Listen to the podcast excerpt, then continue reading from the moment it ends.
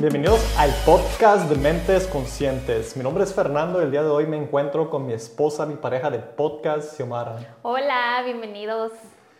Si es su primera vez escuchando este podcast, bienvenidos. Este podcast está enfocado en el desarrollo personal y el episodio de hoy vamos a estar hablando acerca del libro Sincrodestino por Deepak Chopra. Este libro lo, lo terminamos de leer en nuestro grupo de lectura a través de Facebook. Si están interesados pueden eh, agregarse a este grupo. Nomás mándenos una solicitud a través de Facebook y con gusto los agregaremos.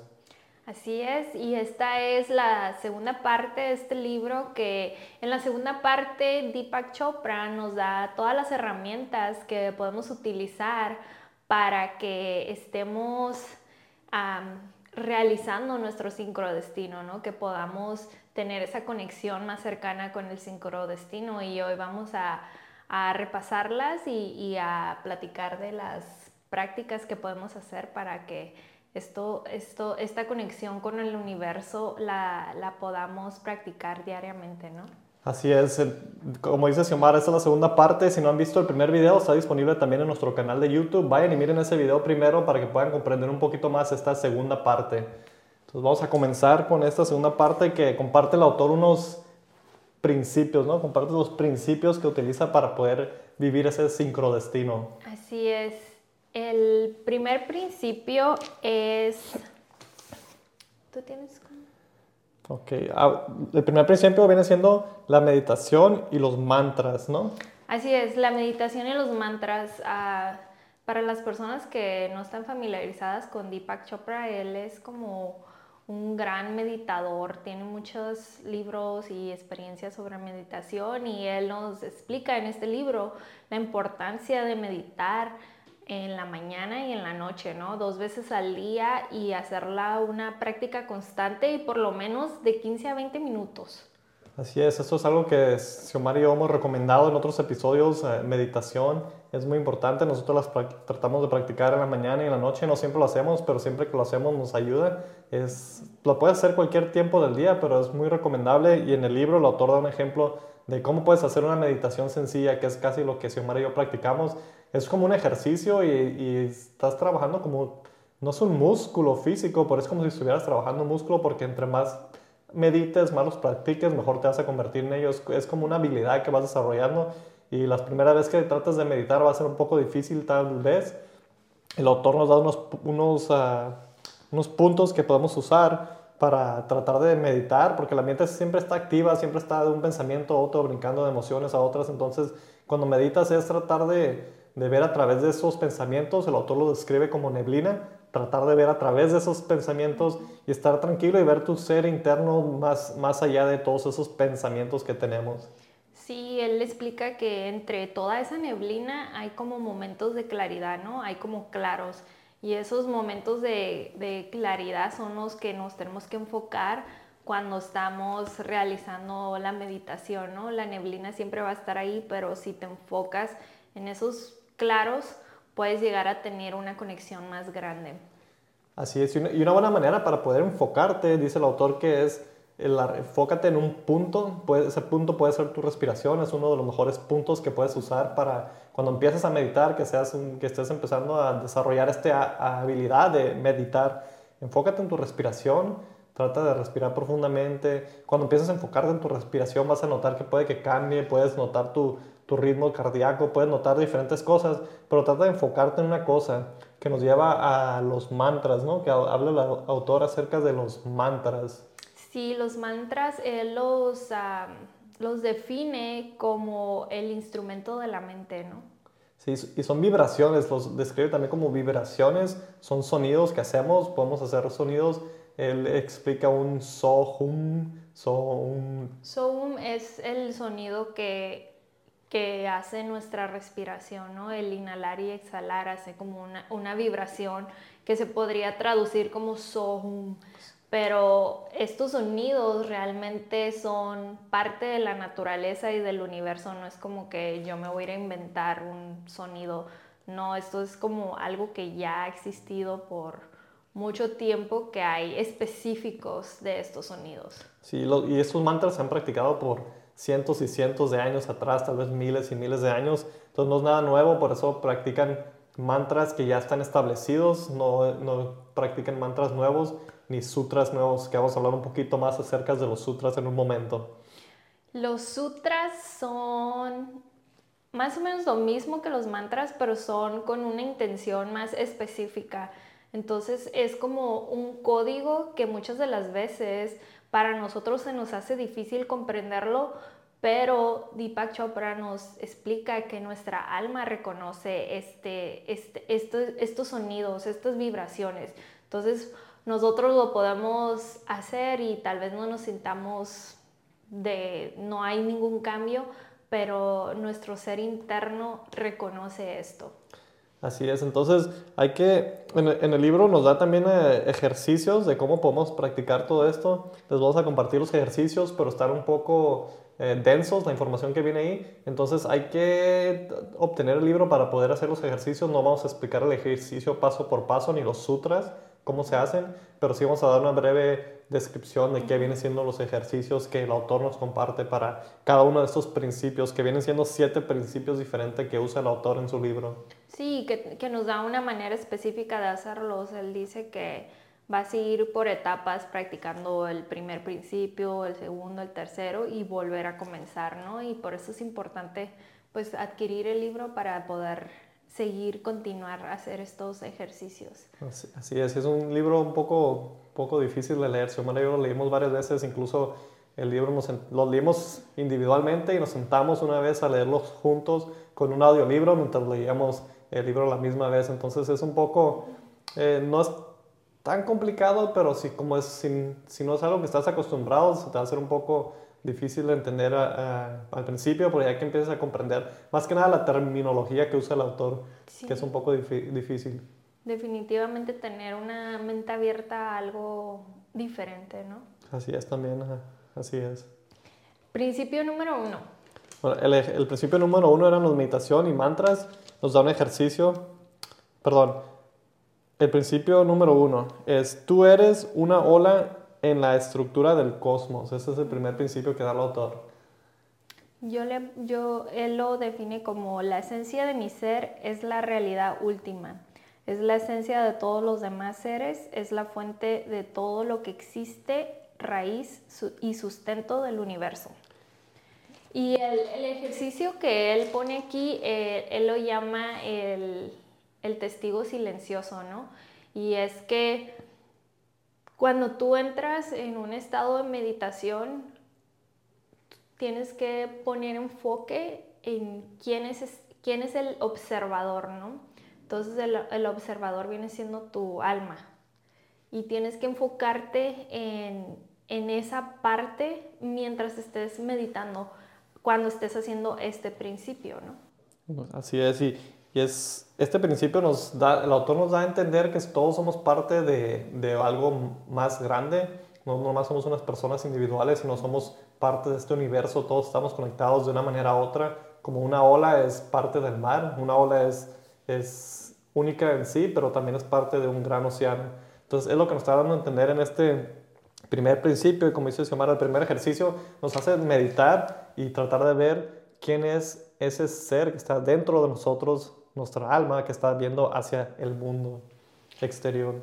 El segundo ejercicio que nos da es el tomar unos minutos y hacernos la pregunta de por qué, está, por qué estás aquí.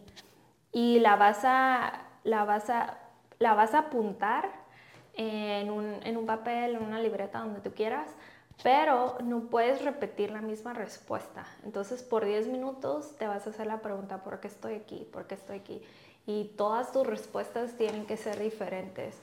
Entonces, esto nos da una oportunidad de analizar lo que nosotros creemos que, del por qué eh, estamos aquí, en esta vida, en esta existencia. Sí, cuando te hagas esta pregunta, el primer pensamiento que se te venga a tu mente, dice el autor, escribe lo primero que se te venga en tu mente, apunta eso, no es que te hagas la pregunta y te pongas a pensar varios minutos, no, piensa, ¿por qué estoy aquí en este momento? Ok, apunta eso. Lo vuelve a pensar y lo primero que se te venga a tu mente, apúntalo, apúntalo, apúntalo, apúntalo y mira dónde te lleva eso, qué tipo de, de relación tienen todas esas, esas respuestas que tuviste. ¿Qué patrones tienen? ¿Qué patrones? ¿Qué puedes analizar de todas tus respuestas? Sí, es, pueden hacerlo ahorita, preguntarse por qué estoy aquí y qué es lo primero que se le viene a la mente, ¿no? Entonces, hagan estos ejercicios, les va a ayudar mucho para poder identificar y poder vivir en ese sincrodestino que habla el autor. Principio número dos. El segundo principio que usa el autor en su libro es descubro mi yo no circunscrito a través del espejo. Ese está muy bueno, ese, ese principio. Él lo define como me veo en los demás y veo a los demás en mí mismo. Ayer Xiomar y yo practicamos un poco esto. Estamos hablando de...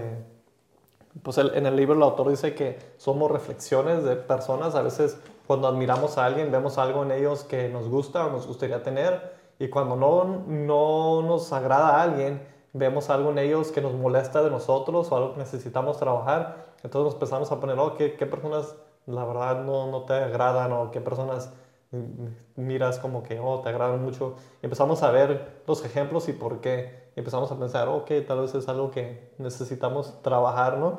Y es, es muy importante porque sí, sí es cierto, a veces miramos a personas que la verdad no los toleramos para nada. Y qué es lo que nos toleramos es que nosotros de una manera u otra puede que seamos, seamos como ellos o nos estén, se estén reflejando, nosotros nos estamos reflejando en ellos. Exacto. Es un, es, es un ejercicio muy interesante porque al principio como que tu ego te empieza así de que no, pero pues es que yo no soy así, o, pero si, si logras quitar eso y realmente hacer una reflexión, ah, te das cuenta que sí tienes ciertas similitudes con personas que no te caen muy bien o personas que realmente admiras.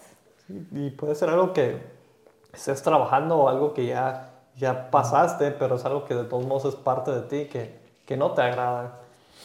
Y el ejemplo que, eh, que Deepak nos da es de que hacer una lista, ¿no? Vas a poner la persona que te cae, que una persona que admiras o que te cae súper bien. El ejercicio, ¿no? El ejercicio. Y vas a hacer varias apuntes de por qué, por qué lo admiras, porque te cae súper bien, ¿no? Y vas a poner la persona que no te cae tan bien y vas a poner todo lo que, lo que tú piensas que no te cae bien de esa persona. Y ahí vamos, vas a encontrar ese análisis, vas a ir haciendo ese análisis de, este, de descubrir como esa dualidad que hay entre la persona que admiras y la persona que, que, te cae mal. Así es, de hecho este ejercicio se llama aceptar la dualidad. Y cuando escribas esto vas a mirar ciertos puntos que escribas de las personas que no te agradan y vas a pensar, oh, pues yo no tengo nada, ese no, no tiene nada que ver conmigo, yo no soy nada así. Pero aunque tú no lo puedas ver, en el fondo de ti puede que sí haya algo que se refleje en ti, en esa persona. Por eso te molesta eso, porque hay algo en ti que se refleja. Si no, no te molestará para nada. El segundo ejercicio que da para este principio es el decir la palabra namaste, que significa el espíritu que está en mí honra el espíritu que está en ti. Y este ejercicio, él dice que lo hagas a personas ya sea conocidas o desconocidas, pero a la primera vez que, que hagas esa como conexión de los ojos, esa visualización, bueno, visualización no, pero esa, ese contacto. directo de los ojos, lo vas a decir, no lo tienes que gritar o no lo tienes que decir acá súper alto, sino es algo como más privado que lo vas a decir. Y es como si tú estás mandando esas vibraciones ah, y diciendo como que mi alma reconoce a tu alma. Sí, eso es algo que pues, se practica mucho en la yoga, tal vez lo hemos escuchado en yoga, es un término que lo usan mucho y yo no sabía su definición hasta, hasta recientemente que leímos este libro que, se, que es lo que mencionó Xiomara, ¿no? Eh, el espíritu que está en mí ahora, ¿o cómo es? El espíritu. El espíritu que está en mí honra el espíritu que está en ti. El espíritu que está en mí honra el espíritu que está en ti. Entonces, este, es muy bonita esa frase. Hay que, voy a empezar a practicarla, a ver. Tal vez no, como dicen, no. hay que decirlo en voz alta, pero hay que saber, pues, ver a las personas con, con más amor, entendimiento y, y, para entenderlos a ellos hay que entendernos a nosotros mismos también, ¿no? Sí, no solamente es una terminología de yoga, ¿no? También lo podemos aplicar en, en, en la vida diaria. Así es. Que nos lleva esto al tercer principio del libro que usa el autor. Viene siendo domina tu diálogo interno. Este es algo que también va a tomar mucho pues va a tomar tiempo, ejercicio, es como un ejercicio, tienes que desarrollar, desarrollar tu, poder dominar tu diálogo interno, qué es lo que te dice, es que esos pensamientos que están en tu mente todo el tiempo, es como la meditación, la meditación te puede ayudar a eso para ver qué es lo que constantemente estás pensando, trabajando en tu mente. Él lo define como mi diálogo interno refleja el fuego de mi alma. Y el diálogo interno también contribuye a nuestra sobrevivencia Muchas veces que tenemos conflictos con alguien, estamos pensando, en, cuando empezamos a maquinar los escenarios, estamos pensando en términos de sobrevivencia y no estamos pensando en términos de, amor o de, de, crecimiento. Entonces empezamos a ver el mundo como necesito sobrevivir. Es, el cerebro está programado para estar en la sobrevivencia, pero podemos cambiar ese, ese chip. Pero por naturaleza, pues así él pensamos. Da, él da tres puntos y uno de ellos dice, soy totalmente independiente de las opiniones buenas o malas de los demás. Y esto es un tema que hemos tocado en este podcast, de que hablamos de que muchas de las veces nos vemos afectados por opiniones buenas que la gente nos dice, pero al mismo tiempo por opiniones malas. Entonces hay que estar en un campo neutral, ¿no? Donde no le das esa tanto valor ni a las opiniones buenas ni a las opiniones malas que otros tengan de ti, que se neutralicen. Y el segundo punto que él dice es, no estoy por debajo de nadie. Ah, muchas veces que ah, nos sentimos menos o, que ciertas actitudes, situaciones o personas nos hagan sentir menos. Entonces él reafirma que tenemos que a decirnos estas tres prácticas. Y la tercera es, soy valeroso ante cualquier desafío. Entonces, esta es como muy, muy importante y muy empoderadora porque él está hablando de no tener miedo, de tener esa valentía y de eh, confrontar o enfrentar las situaciones en la vida con, con ese ser de valentía y no de miedo. Sí, otro de los sentimientos opuestos del miedo viene siendo el amor, entonces vivir una vida llena de amor. Eh, esto nos va a llevar a los ejercicios que son para este tercer eh, principio. El primer ejercicio es el fuego de tus ojos. El fuego de tu alma se refleja en tus ojos. Entonces, los ojos que vemos en nuestros ojos, contacto físico en nosotros mismos, ¿no? ¿Qué viene? ¿No, ¿No, quieres agregar algo acerca de ese ejercicio? Pues ya dije las prácticas. Las prácticas del... Ok. El cuarto principio. Antes de ir al cuarto principio, vamos a tomar un pequeño descanso y ahorita al regresar vamos a hablar del cuarto, quinto, sexto y séptimo principio. Mi nombre es Fernando Hernández, co-creador de Mentes Conscientes Podcast. Este podcast está enfocado en el desarrollo personal para mejorar la calidad de vida. Los temas de este podcast están basados en cinco principios de vida. La salud, la abundancia, el amor, la felicidad y el medio ambiente. A base de estos cinco principios hemos formado sistemas para ayudarles a mejorar su calidad de vida. Pueden encontrar estos sistemas en forma de ebook como nuestras libretas conscientes en nuestra página web mentesconscientespodcast.com. Bueno, ya regresamos a este episodio de Mentes Conscientes. Estamos hablando acerca del libro Sincrodestino por Deepak Chopra. Este video es la segunda parte del, libro. Si no han visto el primer video, que es donde hablamos en la primera parte del libro, vayan y véanlo. Está aquí en nuestro canal de YouTube. Les vamos a dejar la descripción, el link en la descripción del episodio. Así es, y vamos a continuar con el principio número 4. Si estamos hablando de siete principios diferentes que nos da el autor para poder vivir ese sincrodestino. El principio número cuatro viene siendo la intención pone en manifiesto la red del universo. Y él lo define como mis intenciones tienen un poder infinito de organización. Entonces, hay diferentes ejercicios para este principio. el ejercicio número uno viene siendo cómo concentrar la intención el primer paso va a ser escribirla. Súper importante poder escribir nuestra intención. Eso nos va a ayudar a, a, poder desarrollarla más adelante. Pero ya cuando tienes escrita, ya la tienes como que ya empieza el universo a trabajar sobre esta intención. Sí, también tenemos un episodio del podcast que se llama El poder de la intención. y hemos hablado bastante sobre la importancia de, de ponerle esa intención a todas las situaciones de nuestra vida y este es un ejercicio súper práctico que todos podemos empezar a hacer para lograr tener, conectar con esa intención y mover esa energía, ¿no?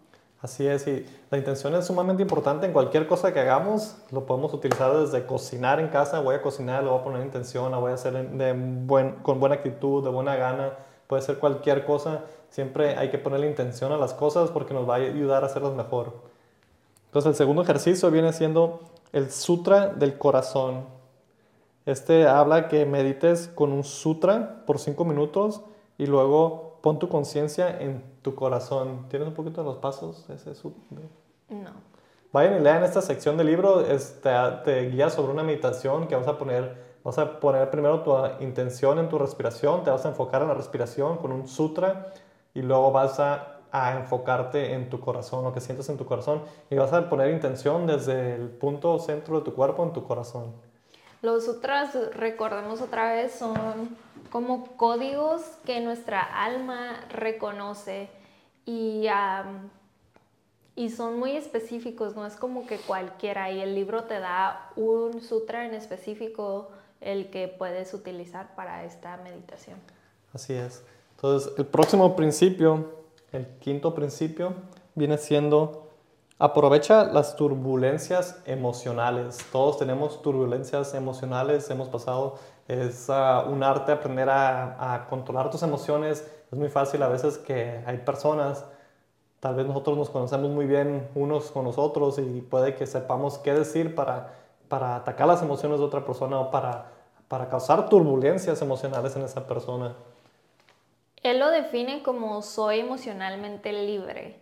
Y como, como Fernando dice, las emociones es, un, es una práctica de, de, de toda la vida porque el, el, no ser reactivos ante ciertas palabras, situaciones, es tener ese control de nuestras emociones y muchas veces ah, somos más reactivos que tener control sobre ellas. Sí, es, el primer ejercicio nos habla acerca de cómo manejar el dolor, cómo podemos manejar ese dolor, cómo utilizarlo, cómo dejar que ese dolor no nos controle a nosotros, ¿verdad? Sí, habla, habla, Deepak habla de, de, que él cree que en el mundo solo existe el placer o el dolor. Y, y con, nosotros como humanos nos identificamos muy bien sobre ya sea placer, que esto me causa placer o felicidad, o esto me causa dolor. Y él habla eh, en este capítulo de que tenemos que sanar eso, ese dolor que, que, sentimos cuando si tuvimos una infancia difícil o si pasamos momentos difíciles. Y como nosotros podemos sanar esto es mediante la meditación. Y esta meditación va más enfocada en recordar ese momento, lo que te hizo sentir y estar como súper detallado de lo que esa situación te causó y, lentamente ir como, él, lo llama transformarla, ¿no? Transformar esa, esa energía de dolor a una energía de, placer. Entonces transformar esos momentos de dolor y, sufrimiento a, un, a, momentos de, de, felicidad y de placer que sí, que sí Así es, y al final de este capítulo nos da un sutra de cómo podemos utilizarlo para trabajar en estos, trabajar en nuestros, cómo controlar el dolor y como decía Xiomara, los ejemplos de dolor pasado que estamos cargando durante muchísimos años. El siguiente ejercicio viene siendo comunicación no violenta. Es muy, ah, no es nada constructivo cuando es una comunicación violenta. Hay que tratar de no utilizarlo, hasta, dejarle, hasta dejar de utilizar la palabra si es posible, mejor hacer las cosas con amor, como mencionamos hace rato, es, vas a llegar más lejos cuando es una conversación violenta, no vas a, nomás vas a destruir y si están tratando de dialogar algo y están los dos en ese mismo estado, van a, se van a escalar las cosas muy fácil y no van a llegar a, a ningún acuerdo y puede que, que se cree un problema más grande de lo que es, ¿no? Sí, él da unos pasos ah, para la comunicación de no violencia y es eh, observar y evaluar, ¿no? Observar y evaluar eh, esa conversación. Si alguien te dice un comentario, este, definir qué es lo que estás sintiendo en ese momento de, que hubo esa pues ataque a, tu parte o ese comentario que no te gustó. Eh, establece tus necesidades, qué es lo que, lo que necesitas de que para, sentir, para que eso no te afecte y ah, pide y no exijas. Entonces, muchas de las veces estamos acostumbrados a estar exigiendo cosas y no pedirlas de una manera más amorosa, más sutil. Entonces son prácticas que podemos implementar en nuestra vida que son fáciles de implementar. Simplemente nos tenemos que como cachar en esos momentos donde estamos teniendo esos, esos comentarios, esos pensamientos, esas, esa mala manera de comunicarnos unos a los otros, ¿no? Sí, da un ejemplo cuando estaba, hablaba Xiomara acerca de observar y evaluar. Esto, el autor da un ejemplo como una observación puede ser, bueno, una evaluación puede ser, oh, te miré el autor de este ejemplo es, te miré coqueteando con esa mujer. Eso sería una evaluación. Pero una observación sería, oye, te miré platicando varios minutos con esa mujer. Entonces es diferente el poder de las palabras que estás usando, la intención. Puede que sea más violento que digas, oye, estás coqueteando con esa mujer. Es como más como un ataque que si dices, oye, te miré platicando varios minutos con esa mujer, pues no, no tiene tanto, tanta fuerza esa palabra. Entonces es mejor saber ver las cosas como un observador en vez de estar evaluando todo lo que hacen los demás, porque en realidad no somos nadie para estar juzgando y estar evaluando qué están haciendo los demás. Podemos observar y decir, oh, observé que estabas hablando con esa persona, pero no podemos llegar a esa conclusión de que estaban coqueteando, ¿verdad? El otro era, ¿cuál era el otro segundo ejercicio? El segundo...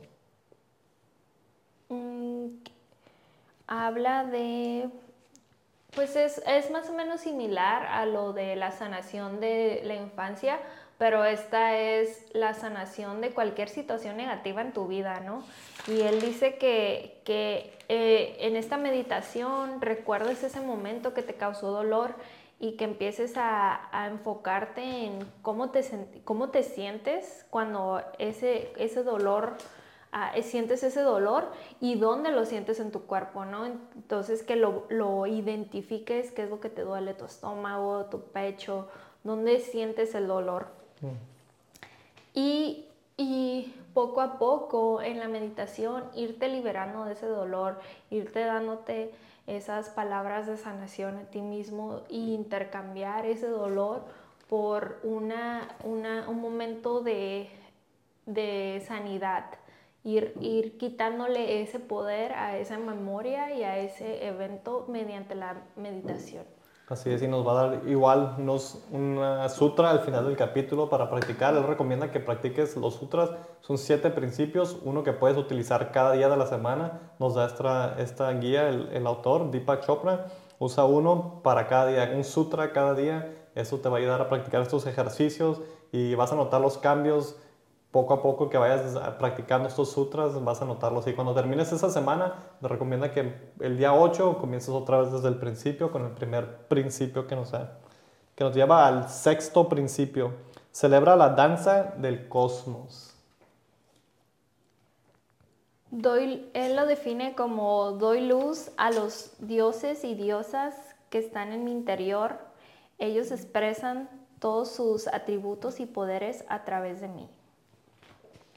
Este, este, este principio refleja un poquito al tema que se habló en la primera parte del libro de los arqueotipos, que son como todas estas personas que admiramos y que, están en, en, la historia del universo, del mundo, y cómo nosotros podemos tener esa conexión con ellos mediante la meditación, ¿no? Y es un poquito, habla un poquito de eso, de seguir practicando esa meditación donde nosotros nos vamos transformando en diferentes personajes, en diferentes arqueotipos que admiramos ir como sintiendo esa conexión. Esa conexión y esos valores que, por los que esas personas vivieron. Es como si, como que si se nos pegara un poquito de esa divinidad cuando nosotros estamos haciendo esas diferentes transformaciones en nuestra meditación. Así es, estamos tratando de conectar con la inteligencia de estas personas, estos arquetipos que estamos utilizando. El ejercicio de este principio es encontrar el cosmos interior. Entonces, cuando hagas este, este sutra, cuando estés practicando este ejercicio, vas a estar viendo hacia adentro y usando estos arquetipos que hablaba en la primera parte de, del libro. Y también él, él, él, dice que tengamos un, un, ya sea una imagen o algo de esos arquetipos que nosotros admiramos. Puede ser uno o puede ser muchos, eso ya depende de, de, de cada quien, ¿no?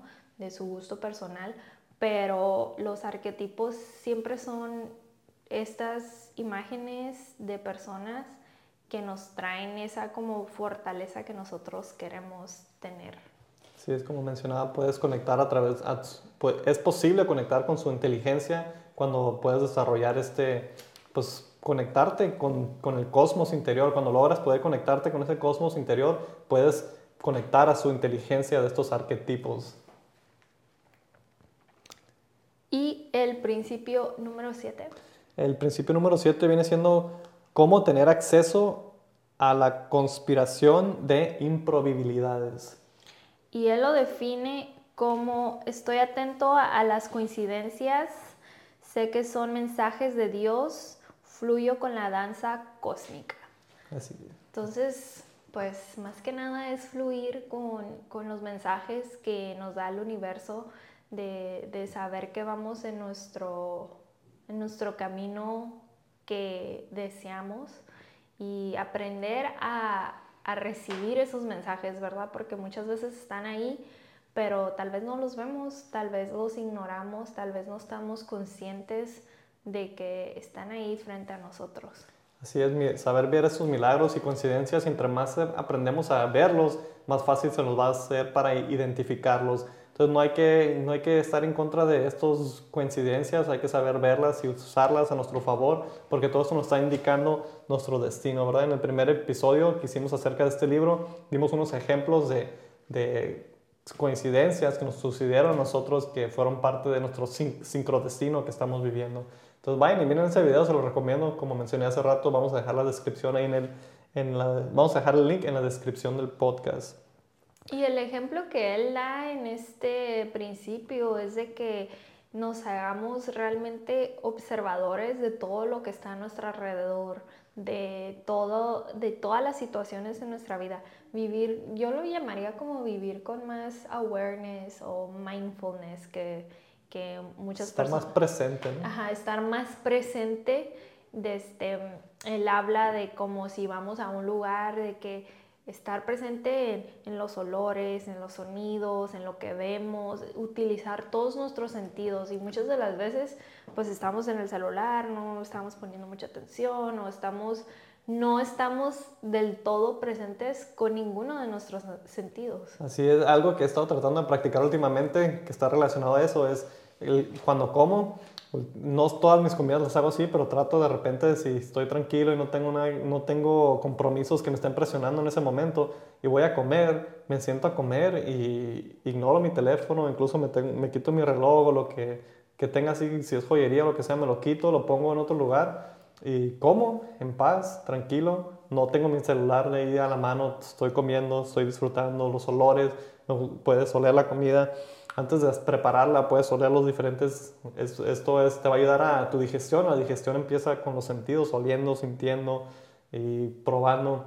Entonces te ayuda esto a probar, a masticar, digerir bien la comida y te va a caer mejor que nomás estar comiendo, viendo la televisión. Es muy normal que las personas coman, estén viendo la televisión o que estén hablando por teléfono, que estén haciendo otras actividades y no estén presentes en lo que estamos haciendo. Entonces, esto nos va a ayudar a hacer las cosas mejor. Incluso puedes pensar, pues, ¿cómo voy a comer mejor? Es más comer. Pero no, comer es, estás nutriendo tu cuerpo, estás, te estás ah, alimentando. Entonces, tienes que ponerle esa intención a las cosas, como hablábamos en los otros principios. Al final del libro, Deepak Chopra nos explica cómo vivir el sincrodestino y nos da cuatro métodos. Estos cuatro métodos nos va a ayudar a vivir en el sincrodestino y en estados de conciencia. El primer método viene siendo la meditación. Hemos cubrido esto, cómo podemos hacer la meditación. En el libro viene más, más ah, explica un poco más a fondo esto, la meditación. El segundo método es practicar la recapitulación. Esto viene siendo reflejar atrás, empezar a ver los... Reflexionar. reflexionar atrás, ver los, los, eventos pasados, cuando de la infancia, poder ver nuestro... Uno, varios ejercicios en el libro dice, refleja 24 horas atrás, refleja... Eh, reflexiona. ¿Refleja o reflexiona? Reflexiona o refleja, prefiero refleja, me gusta más. Reflexiona 24 horas atrás o reflexiona eh, un año atrás y cuando empiezas a ver esto estás recapitulizando tu vida y estás, pues estás en una reflexión, ¿no? Más que nada. Sí, es como si es la película de tu vida y le pones el botón de regresar y vuelves a, a vivir esa película, ¿no? Y, y, el tercer método viene siendo favorece las relaciones. Entonces, favorecer las relaciones es un poco mm, hablando más acerca de la intención, ponerle intención a las cosas, darle favor a esas relaciones y número cuatro, leer los sutras. Esto te va a ayudar mucho. Los sutras son como están en, otro, no sánscrito, ¿qué viene siendo? Sí, sánscrito. Sánscrito, como están en sánscrito, mm, vas a ocupar el libro para leerlas y practicarlas. Eh, va a ser un, para mí es complicado aprendérmelas de memoria, entonces es necesario repasar el libro una y otra vez para practicar estos principios y como cualquier otro libro es algo que se tiene que estar estudiando constantemente, no son cosas de leer una vez y aplicarlas, aplicarlas más que nada. Y lo que pasa con, con, los sutras son como códigos para tu alma, es como información para tu alma. Tal vez tú no lo entiendas y tú lo mires y es como que, ah, no importa, pero tu alma lo reconoce y empiezas a como a abrir esa, esa puerta hacia la iluminación, ¿no? Así es, exactamente así lo describe el autor en el libro. Como pueden, tenemos nuestros libros porque estamos, tenemos nuestros apuntes porque es bastante información. No queríamos que se nos pasara nada de lo que queríamos compartir con ustedes. Este libro, como mencioné al principio del episodio, es a base del desarrollo personal. Todos los libros que leemos en nuestro grupo de lectura en Facebook son a base del desarrollo personal. Si quieren ser parte de este grupo, mándenos un mensaje por Facebook, con gusto los agregaremos. También vayan y visiten nuestra página web, mentesconscientespodcast.com. Ahí pueden encontrar más acerca de nuestros episodios, dónde encontrarnos. Eh, también visiten nuestra tienda y nuestra página web. Y si encontraron valor a este episodio, compartan con sus amigos, déjenos sus comentarios, qué opinaron, quisieran que hiciéramos más episodios a base de, de estos libros o quisieran que hiciéramos algún tema que esté conectado en el desarrollo personal. Con gusto haremos esos episodios. También déjenos un review en iTunes, si nos están escuchando en iTunes, les agradeceríamos mucho. Pueden visitar nuestra página en Facebook de Mentes Conscientes Podcast, ahí también nos pueden dejar un review, sus comentarios, nos encantaría conectar con ustedes y saber qué, es, qué episodio les ha gustado y cuáles no. Y más que nada, qué están invirtiendo ustedes en su desarrollo personal. Así es, nos vemos en el próximo episodio. Muchísimas gracias a todos por escuchar.